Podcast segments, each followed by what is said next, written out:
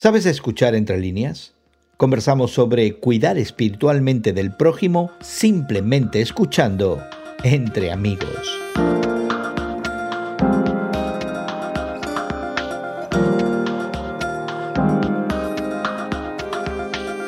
Gracias por acompañarnos entre amigos esta conversación semanal sobre la fe cristiana y el mundo contemporáneo que tenemos Guillermo Serrano, Elsa Mazzoni y tu amigo Gerson García.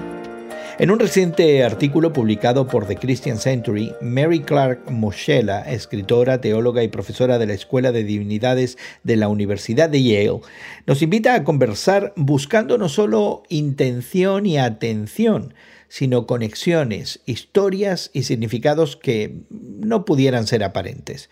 Particularmente a la hora de la atención y el cuidado pastoral, la doctora Clark Moschella dice que es importante escuchar entre líneas o doble escucha para desarrollar un cuidado espiritual narrativo. Y vamos a ver de qué se trata todo esto. Pero antes te invitamos a suscribirte a nuestro podcast que encontrarás en tu plataforma de podcast favorita. Encuéntralo como Entre Amigos con Gerson García en Apple y Google o en cualquiera de tus plataformas de podcast favoritas. Suscríbete hoy mismo. También te pedimos que nos compartas en tus redes sociales y nos ayudes a llegar a otros que pudieran ser parte de estas conversaciones. Pero Guillermo y Elsa, el artículo nos invita a hacer hermosas preguntas. Y a mí me llamó la atención eso, porque cuando se trata de conversaciones personales y en particular eh, en la atención y el cuidado espiritual de nuestro prójimo, en mi experiencia las preguntas pueden ser incisivas, revelatorias, entrometidas, sarcásticas a veces, pero pocas veces son hermosas preguntas. Me gustaría mucho escuchar primero la opinión de Elsa, porque yo creo, este es una cuestión de casi de prejuicio a veces, que las mujeres sí que pueden eh, escuchar una explicación y tratan de verla entre líneas, tratan de ver qué es lo que se esconde detrás. Así que Elsa, me gustaría saber si tengo la razón o soy demasiado incisivo. no, no, son buenas preguntas, son hermosas preguntas, ¿verdad? A mí, a mí me llama la atención este artículo porque eh, me hizo recordar eh, hace algunos años en, en mis ocasiones de seminarista que en las clases, ¿verdad?, que teníamos de, educación pastoral, se nos invitaba mucho a cuidar escuchando sus problemas, escuchando su pesar, su tristeza, sus circunstancias, ¿verdad?, que, que le rompen el corazón al feligrés, ¿verdad?, a la persona necesitada de fe, de acompañamiento. Y el énfasis estaba precisamente en ese escuchar ver a la persona a los ojos, tener una leve sonrisita, ¿verdad? De decir, aquí estoy contigo, déjame ofrecerte esperanza.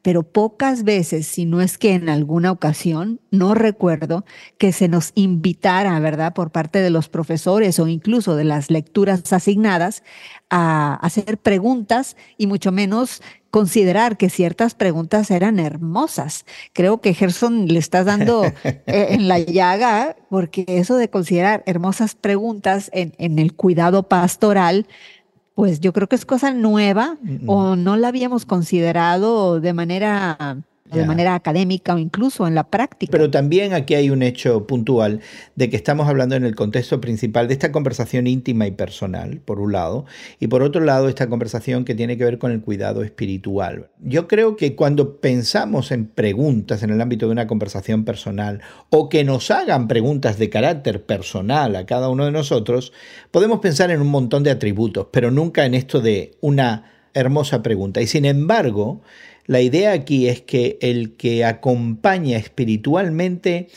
hace preguntas, pero las hace de otra manera, de una manera que no es por lo menos amenazante. Y yo te desafío a ti, Guillermo, porque en tu trabajo y desempeño has tenido ocasiones en las que has debido preguntar y lo has tenido que hacer con mucho cuidado. Hace varios años escribió un libro y la portada ya era desafiante. Decía, ¿qué dices tú después que te dicen hola? Y así, esa era la portada, ¿no? la llamada de atención.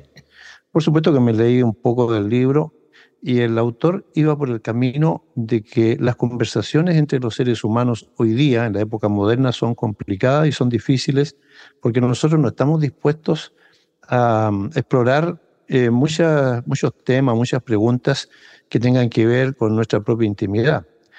Me llama la atención la manera como comienza este artículo, muy interesante, de un anciano que dice que se queja que, de que la iglesia ha decaído no es más que una sombra de lo que solía ser. Y sin ponerse a la defensiva a la historia del feligres, reconoce que el hombre ha enfrentado muchas pérdidas. Mm. No solo habla del declive de la congregación, sino también indirectamente de él mismo y de su sensación de disminución de su vigor. Y este tema y esta conversación son muy eh, consecuentes y también actuales. Entonces, el problema yo lo veo eh, desde el punto de vista que menciona Gerson y que menciona Elsa, ante una pregunta, ante un tema planteado de esta manera. ¿Qué sigue ahora? ¿Cuál es la posibilidad de conversar sobre esto?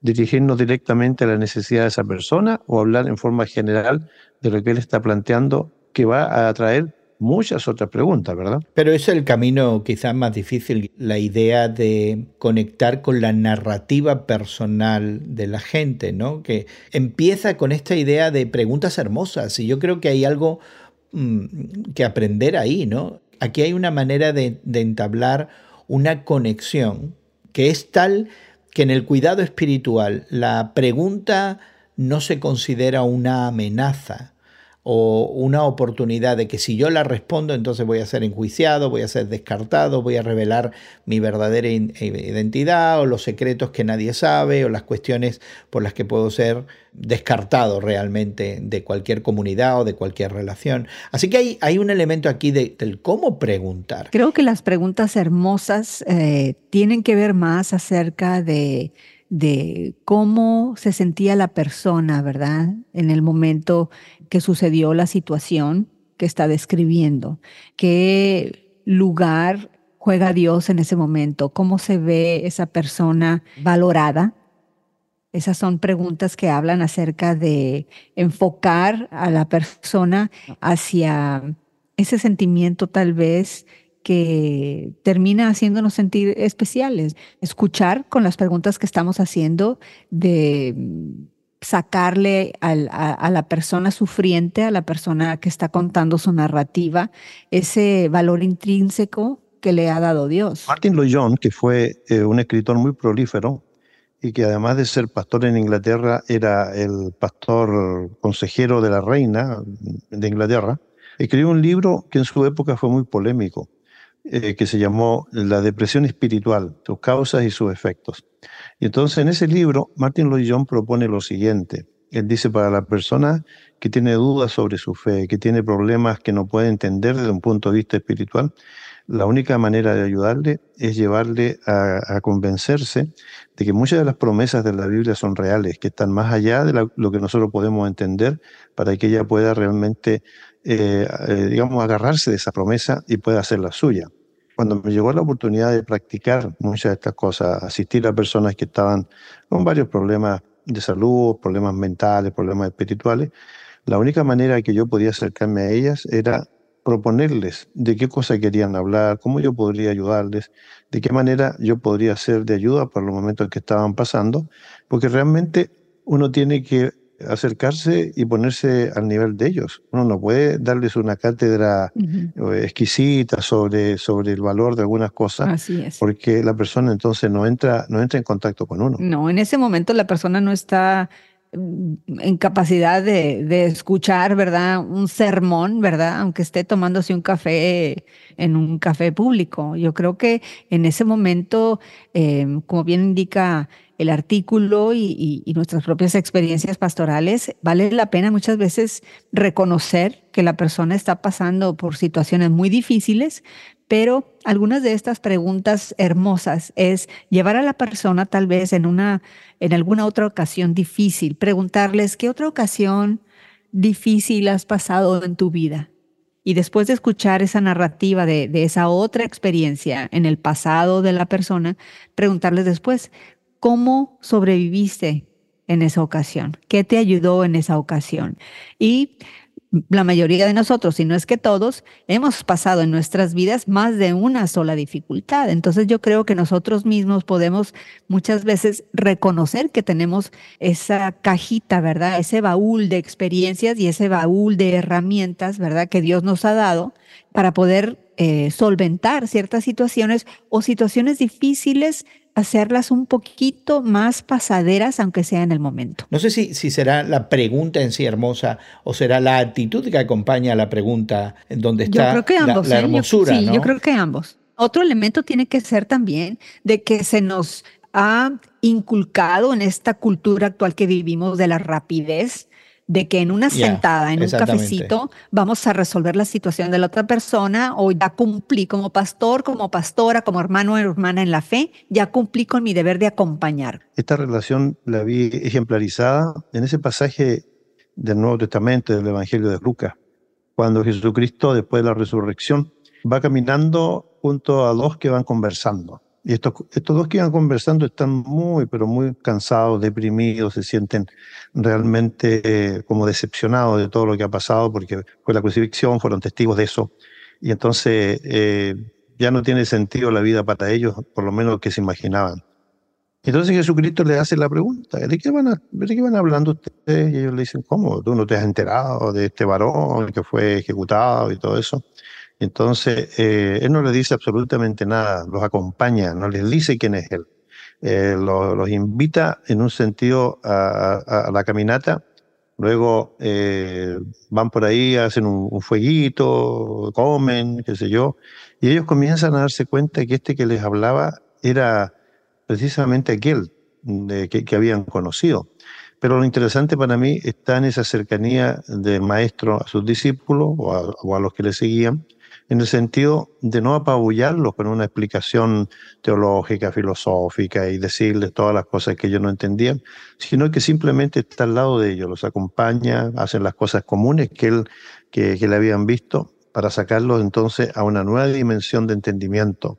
Y yo creo que ese es un ejemplo muy bueno de acompañar a las personas, ponerse al nivel de ellos para hacer lo que él se llama las preguntas hermosas, que en muchos casos mis preguntas no fueron tan hermosas para algunas personas, fueron más abruptas por mi manera de hablar, cosa que por la que siempre he sido criticado porque la gente piensa que yo hablo demasiado eh, como una manera muy impositiva. A lo mejor se debe a ese proceso mental en que uno quiere no apabullar a la persona, pero hablar las cosas que a, que a uno le están saliendo en ese momento, ¿no? Pero Jesucristo no usa esa técnica, sino que más bien acompaña a las personas para que se den cuenta dónde ellos están, dónde está Él, y entonces poder establecer diálogos de comunicación. pero creo que uno de los problemas es nuestros énfasis desmedidos en la moralidad, en el hecho de que ciertas historias, algunos de nosotros no las podemos contar porque inmediatamente seríamos descalificados. Yo encuentro la propuesta del artículo extraordinaria y el ejemplo de Jesús iluminador, pero en la realidad pocas veces podemos conectar. Yo creo que eso se puede eliminar o se puede aminorar esa cultura de apariencias, esa cultura de tener mis, mis, mis paredes eh, simbólicas ¿no? alrededor de mi ser para que no vean el verdadero yo, el verdadero yo que es un ser humano tan fallido como el otro que me está viendo, ¿verdad? Eh, y creo que el, liderazgo de la iglesia tiene la responsabilidad de crear una cultura y empezar con momentos de confesión, con momentos de vulnerabilidad y con la respuesta que daría Jesús, una respuesta de perdón, una respuesta de gracia, una respuesta de misericordia y una respuesta de, de recogimiento, ¿verdad? Y arropamiento y abrazar espiritualmente, emocionalmente a las personas que forman parte de nuestra comunidad de fe. Un camino muy, muy ideal y muy pues difícil de tiene caminar que, se tiene que caminar. con muchos costos. ¿Nos estás apuntando a eso? Así es. Siempre es la solución más difícil, ¿no? Siempre es el, el desafío más grande. Yo he experimentado eso, ¿no? He experimentado que de pronto de mi interior hay una apertura y hay un, un momento de intimidad y de mostrarme y he notado que a mi interlocutor le importa tres pepinos. Pero me pregunto si, si una posibilidad no es también en esta doble escucha, en este escuchar entre líneas, el a veces guardar silencio y no dar respuestas. La pregunta para la para las preguntas hermosas es, tenemos también una respuesta hermosa. Y esa, esa parte eh, no la trata el artículo porque nos invita más bien a escuchar y ver que la propia persona vaya desarrollando su historia. Sin embargo, a veces estas historias desarrolladas por la persona que está pasando por alguna necesidad psicológica, espiritual o material, a veces construye un mundo en donde hay errores, en donde hay también eh, faltas que uno de alguna manera debe encaminar por el, por el, buen camino. Es decir, cuando Jesucristo estuvo sobre, sobre esta tierra y estuvo hablándole a gente que en sus propias palabras eran muy duros de entendimiento, porque así lo pone él, no, no, no, es, no es nuestro lenguaje, él eh, les habló con mucha franqueza, en forma directa, algunas cosas, de manera que ellos entendieran que había un camino recto en un sentido. Es cierto que les acompañó, es cierto que anduvieron con él, es cierto que eh, durmieron junto a él tratando de velar en oración, es cierto que comieron del pan y de los peces y todas esas cosas que nos habla el Evangelio, pero también es cierto que Jesucristo siempre habló con autoridad para tratar de alguna manera de encaminar a estas personas por el buen camino, es decir, encaminar la conversación ahora hacia unas, a unas respuestas hermosas. No sé cuánto esto es posible, porque cada persona es un mundo, pero por lo menos podríamos intentarlo. Pero no habrá una respuesta espiritual o no sentiré el cuidado si tras mi confesión viene una recriminación por lo que acabo de confesar, que es algo bien común en nuestro entorno, ¿verdad? Que viene la confesión, a veces pasa hasta en las relaciones más cercanas y más íntimas, familiares, matrimoniales, ¿verdad? Viene la confesión y la admisión del mal y lo que sigue es la recriminación por el mal que acabamos de confesar y que nos damos ya cuenta de que Creo está mal. que estamos ahora enfocándonos en una manera, en una parte, en un tópico dentro de esa conversación de la persona que está contándonos su historia, cuando en muchas ocasiones la persona simplemente está hablando de una situación muy difícil o sea, no necesariamente las conversaciones difíciles de, de, toque pastoral tienen que ver con el pecado de la persona que está hablando. No, pero siempre tienen que ver con una solución que se le propone. No es el pecado en este caso y últimamente eh, muchas veces es una oportunidad para la recriminación, ¿no?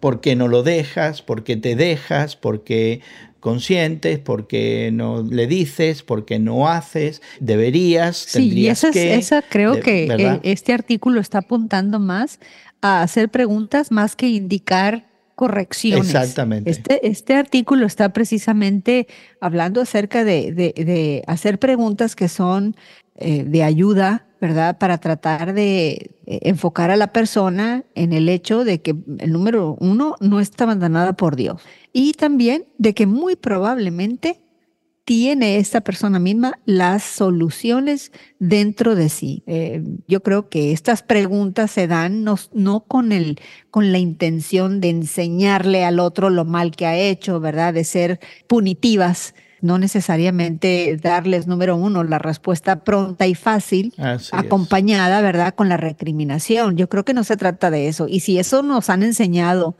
en nuestras culturas, en nuestras comunidades eclesiales o nos han enseñado en los seminarios, este artículo está proponiendo eh, una nueva forma de, de hacer ministerio, ¿verdad?, ante las personas hirientes. Hay un pasaje en donde Jesucristo guarda silencio cuando vienen unos acusadores eh, contra una mujer que había sido acusada por esto de una conducta inmoral.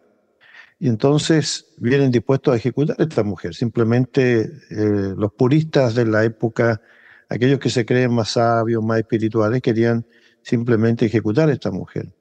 Y entonces cuando viene todo este tipo de acusación, Jesucristo guarda silencio en los primeros momentos, no dice absolutamente nada y hace que la furia florezca entre estos ejecutantes y cuando agarran las piedras, entonces Jesucristo habla. Estaban listos para ejecutar a esta mujer. Y Jesucristo les dice algo que no va contra la mujer, cosa curiosa. No es un sermón contra ella para decirle, oye, tú mira lo que, a lo que has provocado. No, no, no. Va contra los ejecutantes, posible ejecutante. Y les dice, el que esté libre de pecado, pues que tire la primera piedra. Así, de simple, así de sencillo. Luego Jesucristo habla con, con, esta mujer, pero al principio él guarda silencio. Es decir, nos da un ejemplo también de que las conductas eh, inhumanas de algunos humanos tienen que ser tratadas a veces con silencio para que la persona pueda recapacitar. Pero en el caso de aquel que confiesa algo en privado a un consejero, por ejemplo, el consejero está obligado no solamente a tener silencio, a guardar la privacidad de lo que se le ha dicho, pero tampoco a sermonear a la persona porque ninguno de nosotros está libre ni puede tirar la primera piedra, porque también tenemos nuestras propias situaciones que a veces se nos presentan. Por lo tanto, tenemos que ser más humanos. Si decimos que tenemos algún tipo de conexión especial, espiritual, como quiera que se le llame, tenemos que aprender a ser más humanos con los humanos con los que tratamos. Pues todo un desafío, yo creo, para cada uno de nosotros, Guillermo y Elsa, esta idea de escuchar entre líneas, de guardar silencio, de no recriminar, de no juzgar o de no presentar soluciones instantáneas, fáciles, rápidas, asumiendo la historia de la gente, pero llegar a conocerlos de una manera más personal. Y creo que, como bien apuntaba Elsa, ahí hay una inversión de tiempo y esfuerzo que quizás muchos de nosotros no estaríamos dispuestos a dar. Algo que representa quizás el camino más difícil. Pero esperamos que pudieras implementar esta doble escucha, este escuchar entre líneas. Te invitamos a que te suscribas a nuestro podcast que está disponible en Apple, Google, en Spotify o en cualquiera de tus plataformas de podcast. Búscalo como Entre Amigos con Gerson García. Al suscribirte tendrás además enlaces a los artículos y recursos que hemos mencionado en nuestra conversación el día de hoy. También podrás dejarnos tus comentarios, también podrás encontrar en nuestros archivos otros temas, otras conversaciones que pudieran ser de tu interés. Puedes ayudarnos grandemente compartiendo este programa con otros eh, que también podrían disfrutarlo, así que no seas egoísta y compártenos en tus redes sociales. Suscríbete y comparte entre amigos con Gerson García en el día de hoy. Agradecemos a nuestros equipos técnicos su trabajo para que esta conversación llegue hasta ti. También nuestra gratitud, por supuesto, para Elsa Mazón y Guillermo Serrano por darnos de su tiempo. Y bueno, tu amigo Gerson García se despide de ti hasta otro momento en el que nos unamos a conversar entre amigos.